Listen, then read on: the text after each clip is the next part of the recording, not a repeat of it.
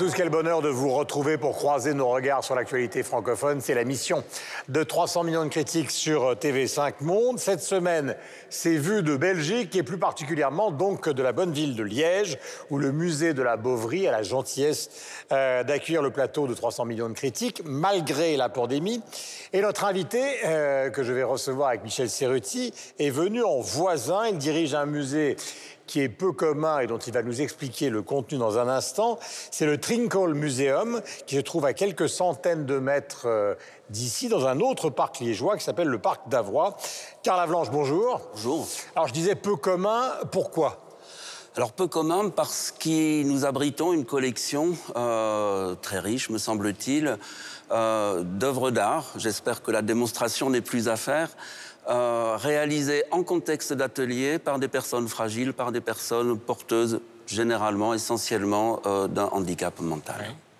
Donc c'est une sorte de musée d'art brut alors justement, euh, c'est autour de la notion d'art brut que nous avons mené une réflexion approfondie pour penser la politique muséale euh, du Trinquol. Mhm. Euh, alors bien sûr, la notion d'art brut est, extrêmement importante historiquement, mais cependant, euh, j'ai beau y réfléchir, il me semble qu'elle convient mal à désigner euh, la collection que nous abritons. Alors pourquoi? Euh, ben, En quelques mots, euh, vous le savez, la notion d'art brut, même modulée par l'adjectif aujourd'hui de contemporain, on parle d'art brut contemporain, repose sur tout le travail de Jean Dubuffet, qui voyait dans l'art brut des formes d'expression comme des diamants purs, en quelque sorte, qui auraient échappé à toute forme de contamination artistique, de tout tradition de tout formatage. L'art, en quelque sorte, idéalement pensé euh, comme celui des isolés, des souffrants, qui, aux marges extrêmes de la société et du monde de l'art, euh, créent et donnent à voir une sorte de vérité euh, de l'art. Or, je vous le disais, nous abritons cette collection essentiellement réalisée en atelier par des personnes fragiles. quoi de plus collectif Quoi de plus culturel qu'un atelier? L'atelier se donne, à mes yeux, euh, euh, au contraire, si vous voulez, de, de, l'imaginaire qui commande l'art brut, comme le lieu même d'un partage, le lieu même d'un collectif. Donc à Lausanne, puisqu'on parlait d'art brut, à Lausanne, il y a le musée de l'art brut qui est essentiellement issu de la collection qu'a donnée donc Jean Dubuffet, vous en parliez. Alors quelle différence ou quelle ressemblance il peut y avoir entre, entre ces deux musées? S'il y en a Alors, on voit bien que ce n'est pas tout à fait de l'art brut, mais peut-être que parfois, on peut quand même inscrire euh, ces collections singulières sous la bannière de l'art brut. Euh, or, moi, je, enfin, nous, au Trincol, on insiste plutôt sur la singularité, effectivement, la différence, si vous voulez, qui sépare cet art d'atelier euh, euh, des canons, en quelque sorte, de l'art brut, fût-il effectivement modulé aujourd'hui par bien des compléments. Car est-ce qu'il vous arrive de faire justement dialoguer les œuvres qui sont dans votre collection? Je rappelle que le musée a ouvert il y a peu de temps, et les œuvres d'artistes classiques pour essayer de de voir s'il y des similitudes ou au contraire d'énormes différences Plutôt que de définir notre collection à l'aide d'une catégorie, on a décidé en quelque sorte de suspendre la question des catégories de ne plus penser la collection avec les yeux du monde de l'art, en quelque sorte, mais de regarder le monde de l'art avec les yeux de la collection. C'est pourquoi nous fonctionnons par thématique saisonnière, par thématique annuelle. Euh, la, thématique qui nous occupe cette saison est celle du visage. Nous l'avons intitulée Visage slash frontière. Et l'idée est de penser la question de l'identité, de ces troubles, euh, euh, de ces complexités au départ de la collection. Hein, donc l'essentiel, une grande partie de, nos expositions euh, euh, reposent sur notre collection. Mais nous y associons effectivement euh, des œuvres d'artistes contemporains qui nous font l'amitié de participer à notre réflexion et pour assurer à la question du visage toute sa, son épaisseur historique, nous y associons des œuvres parfois très anciennes. Nous établissons avec ces œuvres classiques ou contemporaines qui ne relèvent pas de la collection, euh, des relations de contiguïté et tout simplement d'amitié. Bien, tant mieux. Merci, Karl, d'être venu nous expliquer ce qu'est le Trinkle Museum. Vous pourrez évidemment le découvrir grâce au site internet. Ces 300 millions de critiques qui se poursuivent avec Michel, nous allons retrouver toute l'équipe pour balayer l'actualité culturelle francophone. Voici le sommaire. Shane Haddad a 24 ans et elle vient de publier Tony tout court, un premier roman remarqué dont nous allons parler. Il a vendu plus de 20 millions de disques dans le monde, sa notoriété il la doit à un tube qui a fait le tour de la planète, ça plane pour moi. Nous sommes en Belgique aujourd'hui et nous allons parler de Plastique Bertrand. De tout temps, la création a intégré le contexte dans lequel elle naissait. Est-ce que la pandémie actuelle commence à poindre dans la création? C'est la question que nous allons nous poser. Depuis de longs mois justement, depuis le début de la pandémie de la Covid, nous sommes privés de la présence de nos amis québécois. Comme nous trouvions le temps long, nous avons décidé de traverser l'Atlantique chaque semaine en enregistrant une carte postale culturelle. Cette semaine, elle est postée par Mathieu Dugal. 300 millions de critiques, c'est tout de suite. Et nous sommes donc avec euh, Alain Gerlache, mon cher Alain, bonjour de la RTBF, avec Denise Epoté de TV5 Monde, avec Yves Bigot qui est, vous le savez, le patron de TV5 Monde, avec Sylvestre de Fontaine donc pour la RTBF, car nous sommes à Liège, euh, donc en Belgique, et donc euh, Michel était avec moi euh, tout à l'heure. Premier sujet, la littérature autour de Tony Toucourt. C'est un titre d'un roman de Shane Haddad. Elle a 24 ans et elle vient de publier ce premier roman remarqué dont nous allons parler. Et nous allons aussi nous intéresser au parcours de cette jeune écrivaine qui a fait des études euh, de littérature, euh, Hippocagne, Cagne. Et puis elle a suivi un master de création littéraire au Havre, une formation dont l'objectif est de produire une œuvre littéraire en deux ans. C'est dans ce cadre qu'elle a écrit Tony Toucourt. Nous allons nous poser la question de savoir si écrire est un métier qu'on peut apprendre euh, sur les bancs de l'université notamment. Mais d'abord, parlons du livre et c'est Denise qui a souhaité euh, l'évoquer la première. Alors, euh, Shanadan nous raconte l'histoire d'une jeune fille qui fête ses 20 ans et elle nous invite à la suivre tout au long d'une journée. Tony choisit d'aller fêter son anniversaire dans un stade parce qu'elle adore le football. Malheureusement, il n'y a pas de match, on n'assiste pas à un match de football. Le, match se joue ailleurs il se joue hors champ parce qu'on suit une succession de rencontres de Tony qui lui permettent de se construire et de grandir. On, voit passer, on la voit passer du stade de jeune fille au stade de jeune femme. C'est un roman sur l'apprentissage et sur l'initiation. Yves. Alors au début, on est un peu formel, comme le livre d'ailleurs, mais après, nous allons nous expliquer. Est-ce que vous considérez que l'écriture s'apprend? Alors, vous avez les talents naturels, hein, ceux qui n'ont pas besoin d'apprendre, ou plutôt qui ont appris en lisant, qui qui doute- sont très brillants C'est le cas de Rimbaud. Rimbaud, il n'a pas appris à écrire les Illuminations, sauf que c'était un élève ultra brillant. Bah, je dirais que la plupart des talents véritablement originaux n'ont pas besoin d'apprendre. Maintenant, on peut effectivement apprendre des euh, techniques euh, d'écriture. hein. donc, c'est les Américains qui ont euh, créé le creative writing. Je vais vous donner deux des euh, techniques, par exemple, qu'elle a utilisées, qui pour le coup s'apprennent en creative writing. Les deux, en fait, Bob Dylan les a utilisées autrement brillamment, mais enfin lui, il a un prix Nobel de littérature et des millions et des millions de gens qui euh, s'intéressent à lui euh, dans le monde. Euh, mélanger les temps. C'est-à-dire qu'on est à la fois au présent, à la fois à l'imparfait, à la fois au futur. Et là, elle est à la troisième personne et à la première personne. Alors c'est l'autre aspect.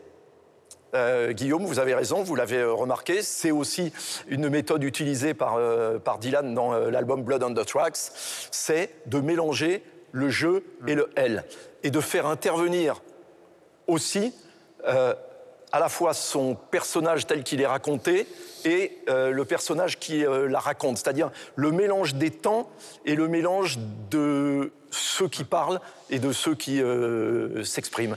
Voilà. Et parfois, c'est du coup, ça en fait un exercice de style avec évidemment un peu la stérilité qui accompagne toujours euh, l'exercice de style plutôt que l'inspiration pure ou euh, plutôt que le cœur, disons. Euh, c'est édité chez Paul. Paul est une maison d'édition particulière, c'est celle de- d'Emmanuel Carrère. C'est pas lui qui la dirige, mais en tout cas, euh, il est l'auteur principal. Et le souci formaliste a toujours existé chez Paul avec des auteurs comme Schlodenko et d'autres, bien évidemment. Le sentiment que vous avez. Je vais donner un exemple. Philippe Jean n'a jamais appris à écrire, bien qu'il ait travaillé aux États-Unis, par exemple dans des librairies, alors qu'il était extrêmement jeune. Mais auteur réussi à 60 ans. Il donne des cours maintenant exactement euh, euh, de créativité littéraire sur le même mode que le, le mode américain d'une littérature américaine, que d'ailleurs il aime beaucoup. Sylvestre. Yves parlait de Bob Dylan, j'ai parlé de Brian Eno. Euh, vous connaissez ce jeu qui s'appelle Stratégie oblique, Oblique Strategies de Brian Eno. Donc c'est une boîte avec des cartes.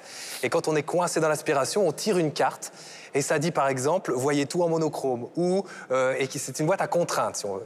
Et on a l'impression qu'elle a écrit son livre avec une boîte euh, une boîte à contraintes donc où elle se disait bah je vais tirer puis je vais aller de ce côté-là. Yves en a cité deux par exemple mais il y a beaucoup plus à mon avis que ça de contraintes.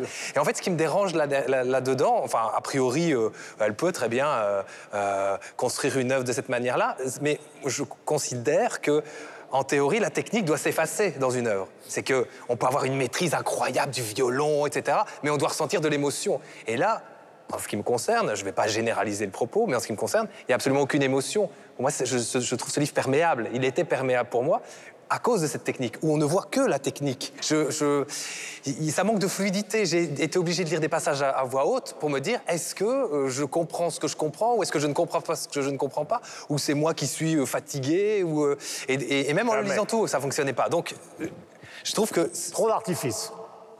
Michel. Ce qui, est, ce qui est intéressant, j'ai lu le bouquin et puis après je suis tombé sur une interview qu'elle a donnée dans une librairie, une assez longue interview de 20 minutes où elle, est, elle explique vraiment l'acte de création comme rarement les écrivains le font parce qu'il y a relativement peu de mystère. Alors je ne sais pas si elle est sincère ou pas, mais j'ai trouvé ça vraiment intéressant parce que j'ai le même rapport au texte que vous avez. J'ai trouvé que ça sentait l'exercice de style, que c'était austère, que c'était euh, difficile à lire, c'était exigeant. Enfin, je veux dire, voilà, c'était vraiment quelque chose qui, parlait à l'intellect plutôt qu'au trip.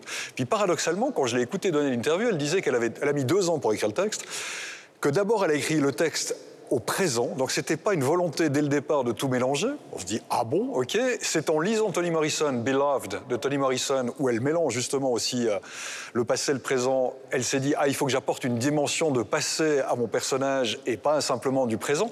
Au final, on a l'impression que c'est effectivement un exercice de style contraint et autre et que ça manque de fluidité. Puis paradoxalement, quand on l'écoute, on a l'impression que le texte s'est créé petit à petit, qu'elle a beaucoup raboté. Enfin, c'était pas quelque chose qu'elle a fait de manière euh, absolument spontanée en imaginant des règles. Donc je ne sais pas, mais je vous avoue qu'en tant que lecteur, moi j'ai eu un petit peu de peine quand même à, aller dans ce texte, même si j'en comprends l'intention, mais c'est vrai que c'était exigeant. J'ai trouvé exigeant comme texte et, un peu austère. Voilà. Il faut quand même rappeler qu'il existe en France une grande euh, école de littérature qui s'appelle le Nouveau Roman, qui n'a jamais trouvé un grand écho dans le grand public, mais qui a obtenu pratiquement tous les prix Nobel de littérature, même dans une version qui est beaucoup plus acceptable, qui est celle de Jean-Marie Gustave Leclésio. Euh, donc il y a un souci clairement formaliste. C'est-à-dire qu'elle se pose la question de la littérature en tant que littérature c'est pas des personnages, c'est plutôt des, sortes de monochromes euh, littéraires. Mais, est-ce que vous considérez Alain, parce qu'il y a aussi une grande tradition littéraire ici même, hein, mmh. sur Sonar, etc., etc., que, que, que ça s'apprend, c'est-à-dire euh, en général les, écrivains, ils vont, enfin ceux qui veulent devenir écrivains, ils font des études littéraires, ils sont très brillants, ils vont dans les classes préparatoires, etc. Mais est-ce qu'ici on passe au stade de je prends l'exemple français, Hippocane, Cagne, peut-être normal, puis après, on va dans une, école de creative writing. Mais on, a l'image de, la littérature qui est un art un peu à part, hein, parce que euh, ça peut paraître surprenant qu'on doive apprendre euh, à être euh, écrivain ou, autrice. On imagine l'écrivain seul face à son papier ou qui, commence à, à, jeter les mots qui lui viennent du cœur, etc. Mais en peinture, en musique, en sculpture, bah, ça ne dérange pas qu'on ait euh, des cours où on apprend la technique, où on apprend à, s'exprimer, où on apprend les, les, grands artistes qui vous ont précédé.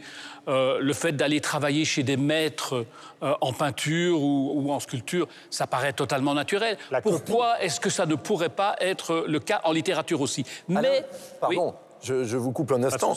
Et bien sûr, vous avez raison, et j'adhère à votre propos, mais il y a quelque chose qui s'apprend pas, c'est le talent. Oui, mais justement, je, n'avais pas totalement terminé. Et c'est pour qu'elle a 23 ans. Donc voilà, je, vais le faire maintenant. pardon, pour que ça soit clair, elle ne manque pas de talent. Il y a un certain nombre de choses où on voit qu'elle deviendra de toute façon mais justement, une bonne écrivaine. Mais justement, le problème, c'est, et on peut peut-être le voir aussi dans les, dans les, dans les autres arts que j'ai mentionnés, c'est évidemment qu'au début, souvent, pas toujours, on sent la technique, on sent l'inspiration des maîtres, etc. Et euh, les vrais talents, ce sont ceux qui parviennent à justement exprimer ce qu'ils sont dans tous ces arts, la peinture, la sculpture, etc., au-delà de l'enseignement qu'ils ont acquis. Si on sent encore la technique, si on sent l'influence euh, des maîtres, eh bien, soit il n'y a pas de talent, soit alors le talent peut encore venir. Alors c'est un pari pour la suite. Mais en soi, qu'on apprenne la technique littéraire et à s'exprimer, moi, ça ne me dérange pas. Tu sais Mais on juge euh, l'arbre à ses fruits et on juge l'œuvre sur euh, ce qu'elle vaut. Mais euh, je rebondis, Michel, je rebondis juste ce que dit Alain, parce qu'en Suisse, il y a, un- alors je profite de placer ça, en Suisse, il y a un institut qui s'appelle l'Institut littéraire suisse, qui existe depuis 2006, qui a été le premier institut dans l'espace francophone européen à proposer des cursus d'écriture. Vraiment, c'était la première. Ça existait aux États-Unis, en Angleterre, francophonie, pas. Donc ça existe, c'est du côté de Bienne. Et il y a pas mal d'écrivains qui sont passés par euh, cet institut et qui publient aujourd'hui, on en a parlé ici, Céline Suffré, Elisa Chua du Sapin, euh, voilà, Antoinette Richner. Et une chose qui est ressortée, c'est ça qui est intéressant, c'est-à-dire qu'ils ont des menteurs, et Michel est écrivain lui-même, disait on ne leur apprend pas à écrire. À ces gens-là, ils savent déjà écrire lorsqu'ils arrivent.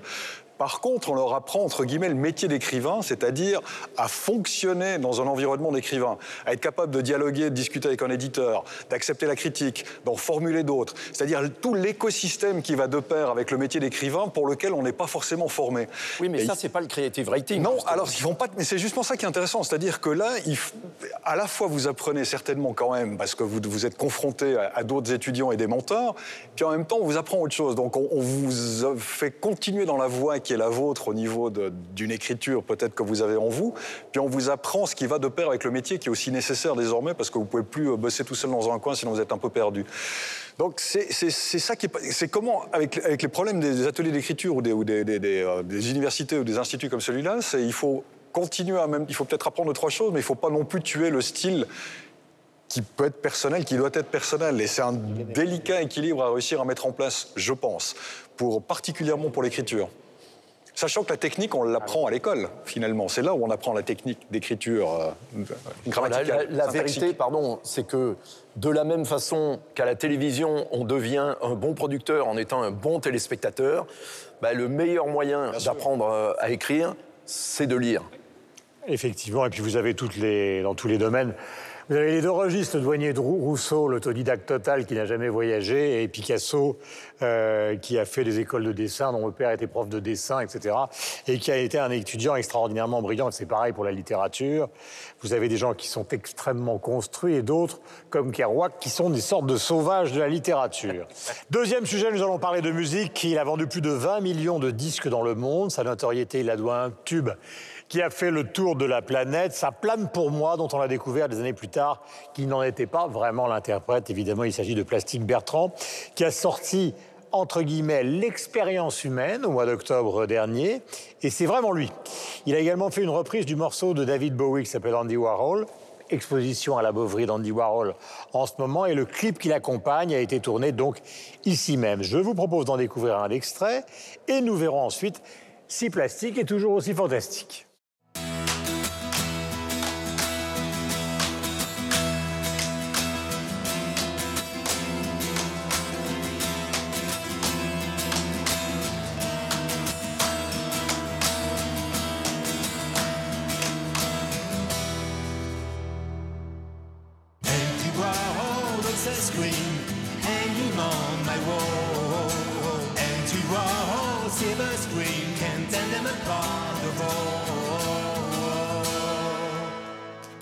Sylvestre, est-ce que le fait qu'il interprète cette chanson est incongru ou pas? Ah alors, euh, j'ai découvert, hein, parce que je ne connaissais pas cette histoire.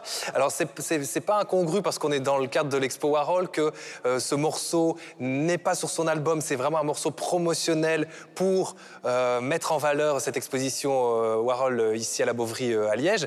Alors, j'ai lu. Et encore une fois, ça n'engage que lui, qu'il avait rencontré euh, Andy Warhol euh, en 1982, je crois. Andy Warhol qui venait pour une exposition euh, à Bruxelles. Et Andy Warhol aurait euh, émis le souhait de rencontrer Tintin, Brel ou Plastique Bertrand. Ça me paraît un peu storytellé, mais néanmoins, on va dire que c'est- voilà, c'est la légende. En tout cas, dit il a que- rencontré Paul Delvaux, le peintre il, a- belge. il en a fait hein, d'ailleurs un, un tableau. Ce tableau est ici pour l'instant. Voilà, il est derrière. À l'expo, à l'expo Warhol. Et euh, Plastic Bertrand lui aurait dit écoute, viens, on va aller boire des coups et, euh, et, faire la noce. Et donc, ils auraient passé deux jours, dit la légende, à, euh, à Bruxelles. Ça, c'est pour la partie Warhol Plastic Bertrand. Il y a la partie maintenant Bowie Plastic Bertrand. Visiblement, la même année, un disque, là, c'est plus factuellement, c'est beaucoup plus, euh, comment dire. Vérifiable. Vérifiable, exactement. Euh, il, aurait, il se serait retrouvé sur un disque, une face B d'un disque de David Bowie qui était sorti aux États-Unis. Et donc lui dit voilà, ce sont deux grands artistes qui m'ont euh, drivé euh, pendant toute ma vie, et j'ai considéré qu'il y avait une logique à reprendre le morceau. Andy Warhol, chanté initialement par David Bowie. Et donc voilà l'histoire qu'il y a derrière et le storytelling en bon français qu'il peut y avoir derrière ce morceau. Alors l'expo, parce qu'il faut parler de l'exposition Warhol, elle se termine, enfin elle se termine, elle va se poursuivre Mhm. jusqu'à la fin du mois d'avril ici à la Beauvry, donc à Liège. Si vous passez par euh, la Wallonie, vous venez, car c'est une exposition formidable qui est aussi conçue autour de la factory de Warhol. C'est pas une rétrospective de Warhol, c'est donc une, un- une exposition qui est conçue autour de cet endroit où il produisait ses œuvres, les gens qui venaient, les rencontres qu'il a faites, euh, comme peut-être par exemple la Sig Bertrand. Alors est-ce qu'il y a un lien euh, j'allais dire, euh, artistique, Yves, qui est celui qu'il a décrit, parce que cette histoire existe, mais est-ce que ce lien a la moindre valeur artistique? Il ne s'agit pas de reprendre euh, du Bowie pour que ce soit bien. Silence. La question qui tue. Silence. Non, mais vous êtes un grand sage. Guillaume. Mais il y, a- il y a un lien thématique. Voilà. Euh, ce qui vient apporter du crédit, hein, ce que Sylvestre vient de, nous euh, narrer, c'est que effectivement, ça plane pour moi le tube fondateur de Plastic Bertrand, qui n'a d'ailleurs pas chanté euh, à l'origine, hein, puisque c'est le producteur Lou de Praik qui, qui l'a interprété, mais c'est Plastic qui a porté ce morceau sur les plateaux de télévision. Sa première apparition, c'était chez Michel Drucker. Ce morceau est un morceau qui a été un tube culte euh, international, puisque sous le titre de Jet Boy, Jet Girl, il a été repris par, euh, d'abord par les Damned, euh, par Eurythmics et euh, d'autres artistes du monde anglo-saxon. Donc oui, il y a eu une notoriété de ce morceau et du coup de Plastic Bertrand, sans doute aussi beaucoup à cause de ce nom, parce que Plastic Bertrand, c'est euh, voilà, c'est un truc, ça, ça frappe euh, l'imaginaire. Je, je parle sous le contrôle du professeur d'anglais Alain Gernache, euh, qui, est, qui est avec nous. Après, si votre question c'est est-ce que Plastic Bertrand est un des très grands artistes euh, de la pop internationale Non. La question c'est non. Après, il est extrêmement sympa et je dirais c'est une personnalité. Et c'est une personnalité en Belgique, c'est une personnalité en France et même euh, au-delà, parce que très sympa, excellent euh, communicant. Il a présenté beaucoup d'émissions de télévision, à la fois ici en Belgique, mais aussi il a été produit par euh, Jean-Luc Delarue, il faisait Hit Song. Il a fait beaucoup de choses. Et je dirais que ces disques, ils sont comme lui. Ils sont sympas, ils sont toujours un peu branchés, un peu artistiques, etc. Le dernier album, si on veut euh, en, en parler, euh, c'est de la nostalgie des, euh, des années 80, il y a de l'autotune, et puis de la synth-pop, un peu de, de disco. Ça s'appelle Et- l'expérience humaine. et comme de tout, comme tous les chanteurs anglo-saxons qui ne sont pas Frank Sinatra, euh, chantent comme Bob Dylan, eh bien, Plastic Bertrand, souvent, il chante comme l'équivalent au niveau du phrasé de Bob Dylan euh, en France. Il chante comme Jean-Patrick Capdevielle. Prenez euh, Mr. Do It, par exemple, euh, sur son album, et on dirait euh, du Capdevielle qui n'aurait pas écrit ses propres paroles. Alain, est-ce qu'il est vraiment connu, apprécié euh, Il touche les gens en Belgique? Il fait partie de, de notre histoire, euh, mais c'est quand même très ambigu et, et- et- et ça me frappe la façon dont euh, vous en avez parlé au début en disant euh, qu'il n'avait pas vraiment été l'interprète euh, de sa plainte pour moi. Alors je trouve que c'est une phrase très intéressante parce que non, il n'a pas été l'interprète du tout. Et d'ailleurs, on l'a su que beaucoup plus tard. Mais quand vous dites il n'en a pas été vraiment l'interprète, ça veut dire quand même qu'il est relié à ce titre et d'une manière presque positive. Alors que la plupart du temps, dans l'histoire euh, de la chanson, du rock, de la variété, quand il y a eu des faussaires, ils ont été bannis. Hein. Milli Valini, Milli Valini, j'étais sûr qu'il allait le dire, évidemment aussi. Ils ont été bannis, mais lui pas, parce qu'il y a sa sympathie. Et pourtant, il a fallu un certain temps avant qu'on apprenne que c'était pas lui qui chantait. Alain, mais parce qu'il a porté le morceau, Voilà, il l'a incarné. Parce que c'est même pas sûr que, que, que, que Lou de Préclé chantait. Donc c'est même pas encore certain, quoi. hein. Alors que c'est. et donc effectivement- toutes ces ambiguïtés. Se contredisent les uns les autres. hein. Laissez parler Non, pas grave. Toutes ces ambiguïtés font quand même qu'il il y a des interstices dans lesquels euh, passe la sympathie et, et- et l'attachement. Est-ce que c'est un grand artiste? Bon, l'histoire jugera, je pense que non. Mais c'est en tout cas une personnalité euh, à nous. Et puis, bon, c'est vrai que des euh, chansons belges qui euh, ont été numéro un aux États-Unis, il n'y en a pas eu tellement. Sœur sourire. Sœur Sourire, hein, de- Sœur sourire. Sœur sourire. Dominique, Ah oui, Nique, Dominique. Nique. Dominique, Avec Nique, Dominique, Nique, ouais. et je pense qu'elle ne se rendait pas compte de ce que le titre pouvait vouloir. Est-ce qu'on le voit en concert, euh, Sylvestre, par Oui, exemple? il fait des podiums, il fait des fins. C'est Plastique Bertrand, il fait partie, comme l'a très bien dit Alain, il fait partie de notre culture aussi. Euh, euh, c'est un monument de la culture belge. Il a été euh, patron de la Star. Très différent de Frédéric François. Ah ben rien à voir, mais il a été patron de la Star Academy belge, par exemple. Euh, il a euh, ouvert une galerie d'art dans les années 90-90 avec la fille de Marcel Bretars. Marcel Bretars, c'est cette casserole de moule que, voilà. Donc voilà, il est. En fait, c'est un people avant l'heure. c'est ça, complètement. C'est un people. Il a, il a 66 ans, il en paraît genre euh, 22 moins. Enfin, c'est, c'est- il, il est Mais complètement. euh, Sylvestre, et pardon, il faut rajouter à son crédit qu'il avait une euh, crédibilité punk. Qu'il ait chanté ou pas sur euh, l'original de Sa plane pour moi, il avait dès 74 monté, je crois que c'était Hubble Bubble, Hubble Hubble. Euh, voilà, mais deux trois différents groupes punk. Puis c'est lui qui avait le look. C'est sûr que si Lou de Prague était allé à Champs Élysées, ça n'aurait jamais été un tube. Mais je, Pardon Lou. Mais je, mais je crois que c'est ça qui fait l'intérêt de. de- de- Enfin, il y a d'autres choses, mais ça, je trouve que c'est quelque chose de fondateur chez Plastique Bertrand.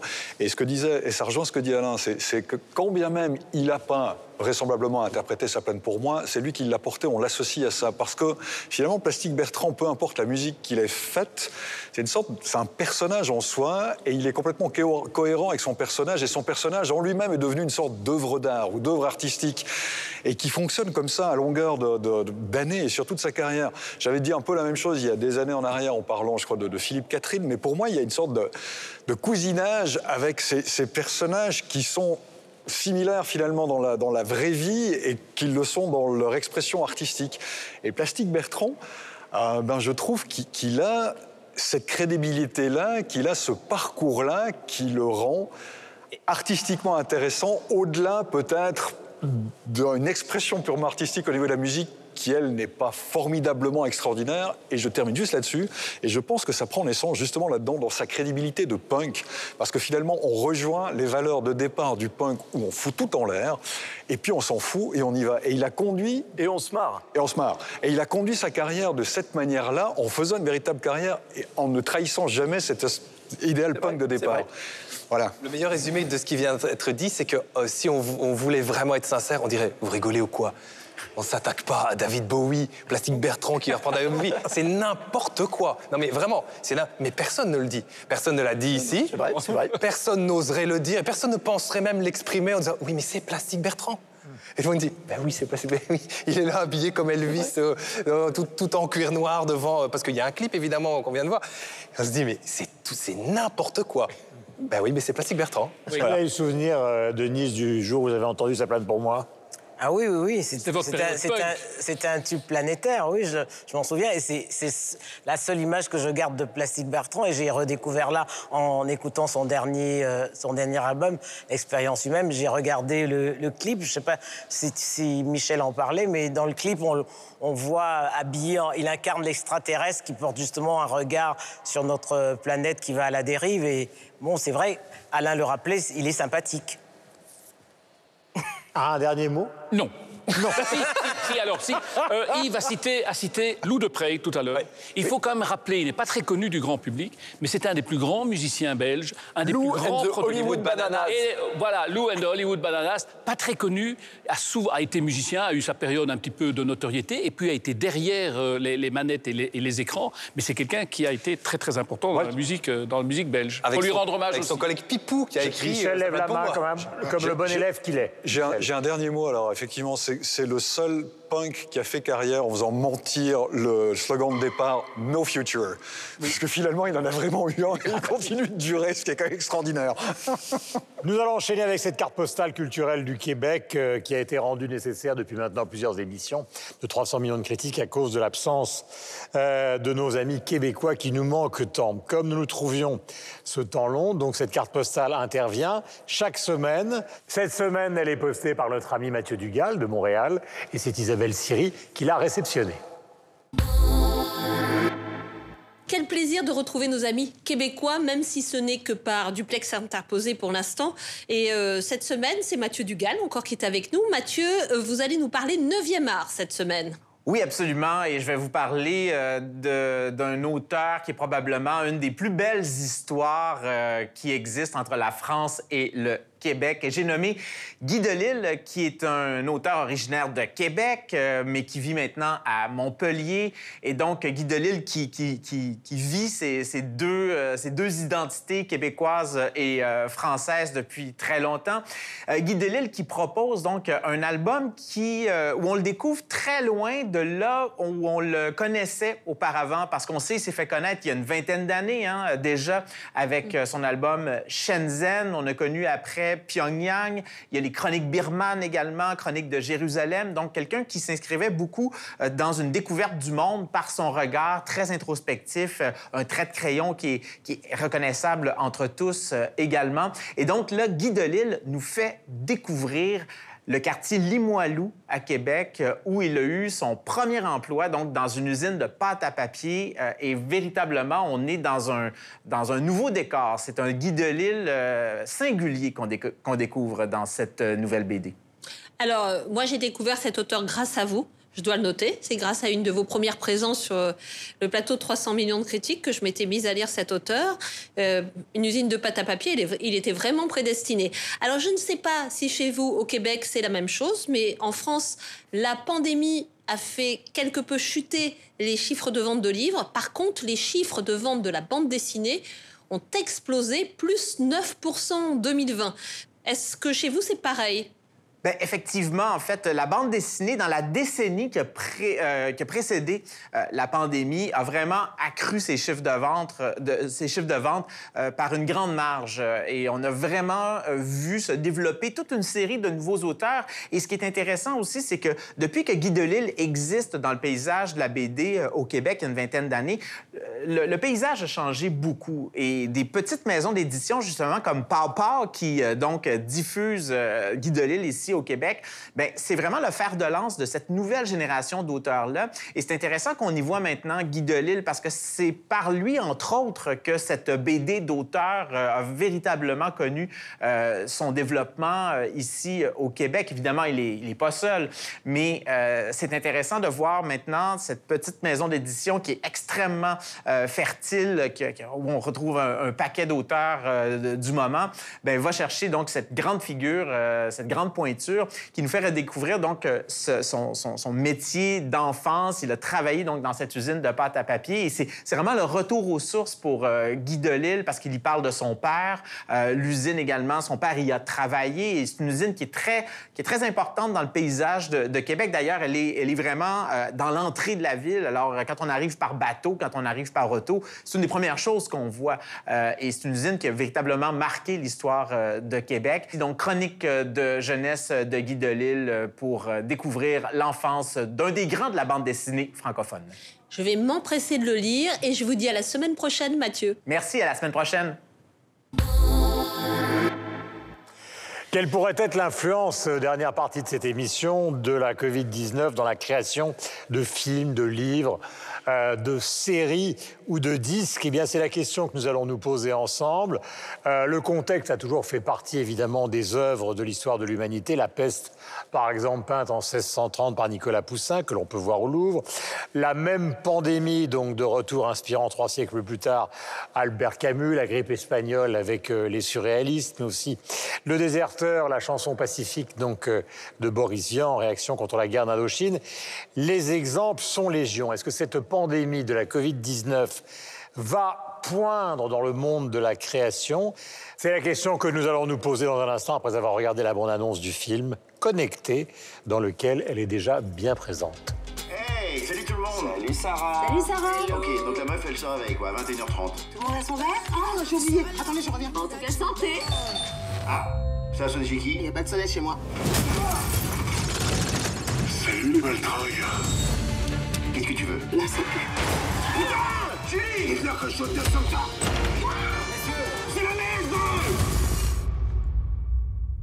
J'espère que j'ai raté. Voilà pour cette bande-annonce. Alors, des journaux, par exemple, d'écrivains ont été publiés dans un, dans un journal comme Le Monde. Leila Slimani a écrit un journal du confinement, puis il y a de très nombreux écrivains qui s'y sont mis. Mais est-ce que vous avez l'impression, Sylvestre, par exemple, puisque nous sommes chez vous et chez Alain, que c'est un, c'est peut-être derrière la pandémie ou en pleine pandémie quelque chose qui peut générer une créativité ou est-ce que c'est euh, la bérésina totale? Non, comme vous l'avez dit, sans doute qu'il y aura des effets dans la création artistique dans un futur proche euh, ou lointain. Mais en tout cas, pour l'instant, on n'en voit pas beaucoup, en tout cas en Fédération Wallonie-Bruxelles, la partie francophone du pays, beaucoup de, euh, d'effets. Je cite très simplement une, une émission de radio euh, qui, euh, dès le début du premier confinement, a fait un feuilleton qui s'appelait L'injuste destin du pangolin, qui était une espèce de cadavre exquis fait par plusieurs auteurs belges et qui a fini par devenir un livre. Voilà, ça c'est un, des exemples et un des exemples, une des réactions artistiques très rapides. Pour le reste, moi j'ai posé la question autour de moi, on m'a dit ah mais il faut aller sur internet, il faut aller regarder. Il y a des petits rappeurs de Bruxelles ou, ou, ou- ou de, Charleroi qui font des morceaux, etc. Et oui, de manière un peu underground, il se passe quelque chose et le web est aussi euh, le- l'endroit où il peut y avoir une réactivité excessivement, euh, euh, excessivement forte. Mais pour l'instant, en termes de véritable création artistique, moi je n'en vois pas. Là, on a peut-être vu non, passer, non. mais. euh, Moi, je, je pense que euh, c'est intéressant de voir que euh, l'art et, et- et- et l'actualité dramatique, ça a toujours été lié. Vous avez donné un certain nombre d'exemples. C'est vrai que dès qu'un événement euh, comme ça se, produit, euh, il y a un intérêt à aller retrouver, essentiellement dans la littérature, ce qui peut vous connecter à, ces thématiques, hein, euh, pour le dire comme ça. Et donc, c'est normal qu'il puisse y avoir, dans un second temps, des œuvres qui s'inspirent de cela. C'est normal. Je voudrais, j'espère qu'elles seront du niveau artistique des œuvres que l'on est allé chercher lorsqu'on était confronté à cela. Et je pense en effet que c'est sur le web que l'on peut trouver les choses les plus originales.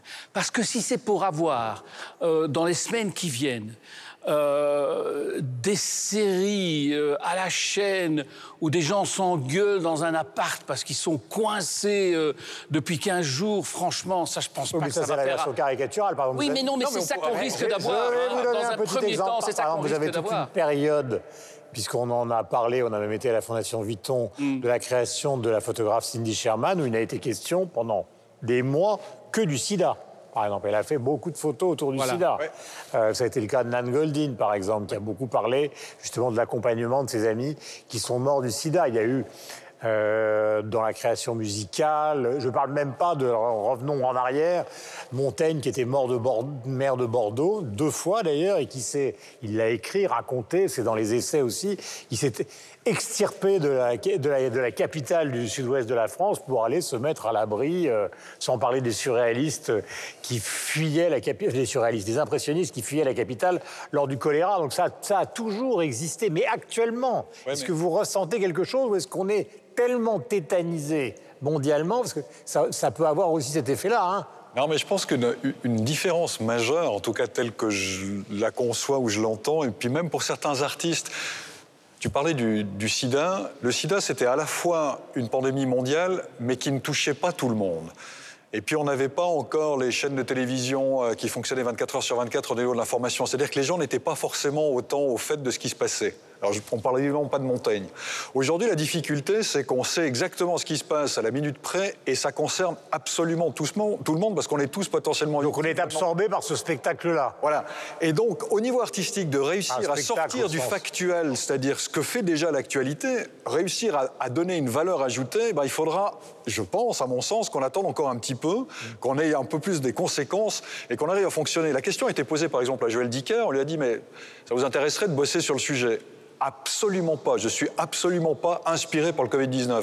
Georges Reichberger, qui est un peintre aussi, même chose. Moi, j'ai pas envie de bosser là-dessus pour l'instant. On avait parlé de Chapat, qui avait sorti un bouquin qui était un reportage. On est plus dans le journalisme. Et puis, je me rappelle des réactions de certains, dont Sylvestre, qui disaient Mais moi, j'ai pas envie de lire ça aujourd'hui. On connaît tout ça. On est dans ce quotidien.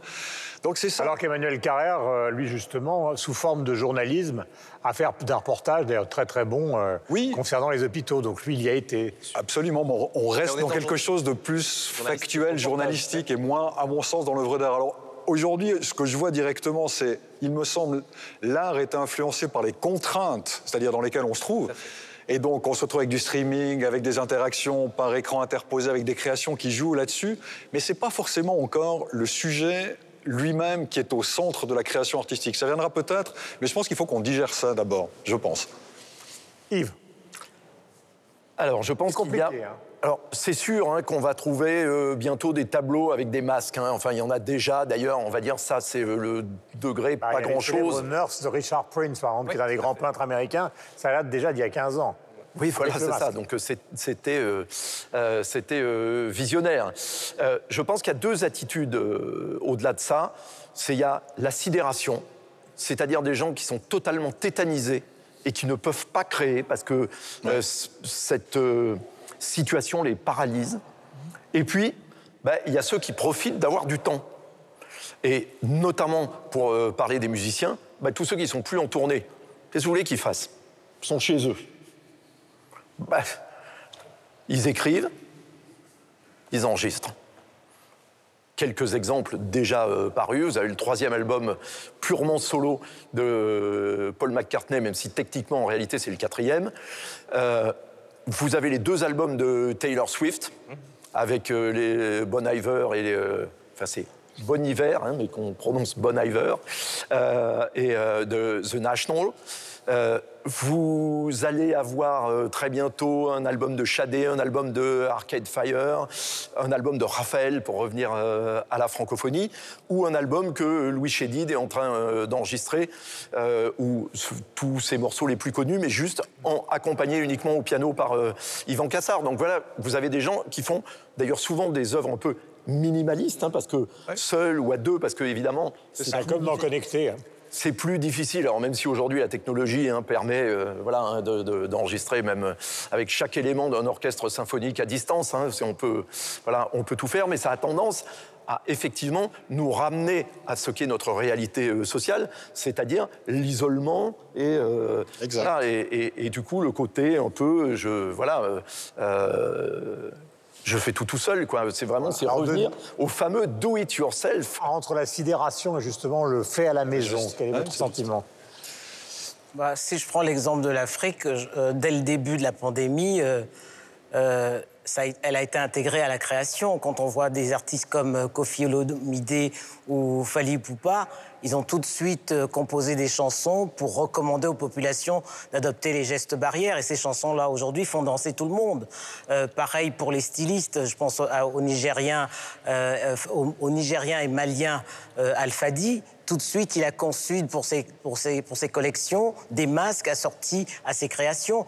Ça se voit moins dans la création cinématographique parce que du fait de la pandémie, les, les tournages ont été arrêtés. Et je pense d'ailleurs que lors du prochain FESPACO, qui ne se tiendra pas euh, au mois de février euh, comme prévu, mais plutôt vers la fin de l'année, on retrouvera en fil rouge dans les séries et dans, dans les films euh, la pandémie. La question du street art aussi est posée, puisque ça a toujours été quelque chose de très réactif. Ben, on est dans une ville de street art ici. Il y a une vraie politique de street art à Liège. Il suffit de sortir dès, dès la gare, on s'en rend compte. Ce qu'on peut voir, il y a, il y a quand même les prémices, en tout cas je parle en Belgique et je parle de Bruxelles puisque c'est là où je vis, on commence à voir sur des bâtiments, à certains endroits, des pochoirs de gens masqués, euh, des petites scénettes. Alors c'est pas encore de grandes fresques comme on peut en voir certaines quand on va sur Instagram, mais il commence à y avoir effectivement dans l'environnement urbain cette- ces espèces de petits prémices. Alors est-ce que ça va donner...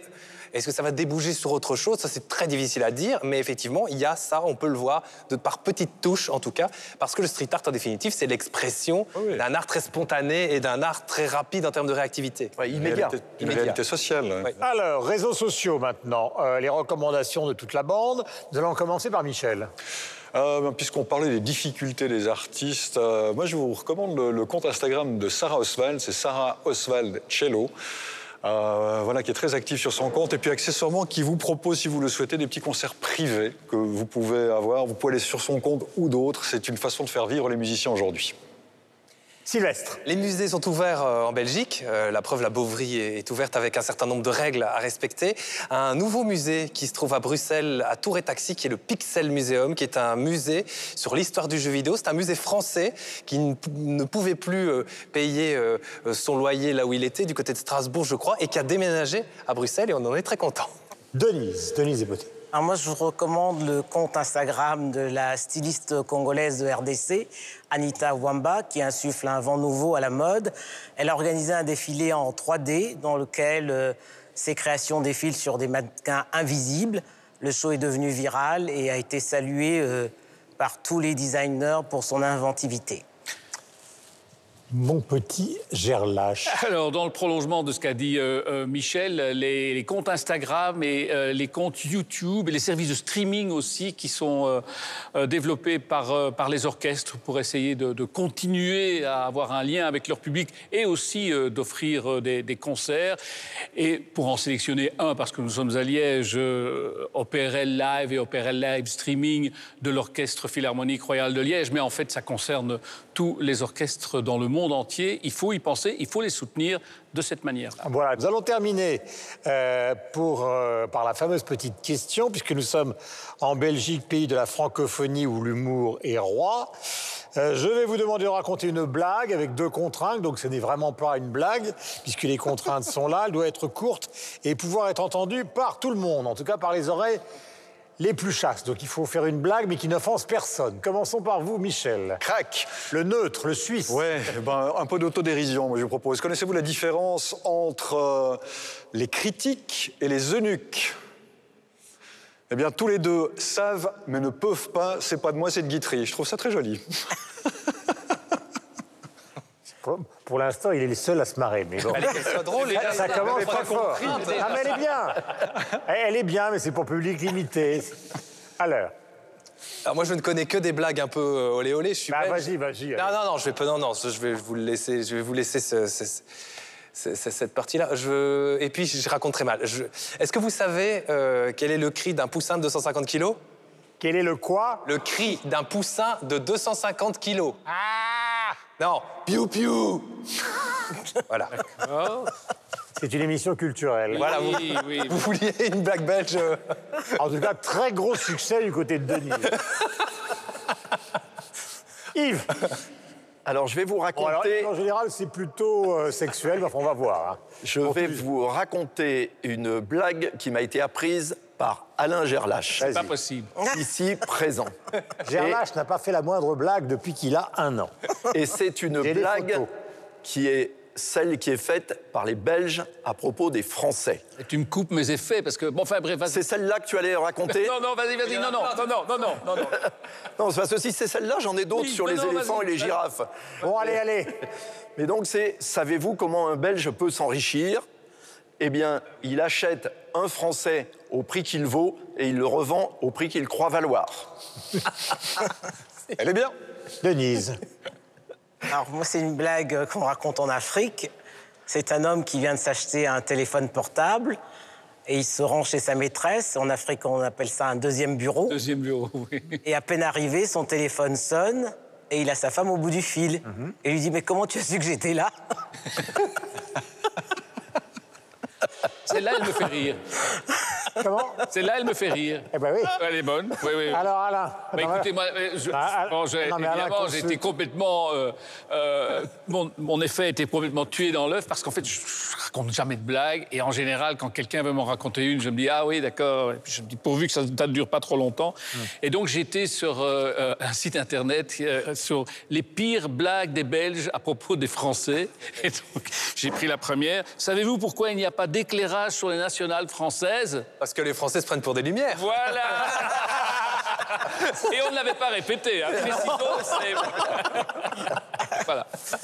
J'en ai les pires, mais bon, je les garde pour la semaine Vous voulez prochaine. pas raconter celle que vous nous avez racontée hier avec le. Allez, je vais vous la raconter. Celle-là, oui. Hein. Un chien et un homme sont dans un bateau. Tout d'un coup, le chien se laisse légèrement aller, on appelle ça un vent. L'homme est surpris, tombe à l'eau. Quelle est la race du chien? Le pékinois. 300 millions de critiques, ce fait un léger moment de 300 millions de pathétiques, ça ne vous concerne pas, ça nous concerne simplement. Nous, on est ravis de travailler pour vous. Nous sommes dans ce magnifique musée à Liège, la Beauvry, avec une exposition Warhol jusqu'à la fin du mois d'avril et puis une collection permanente sublime. Ciao, à la semaine prochaine.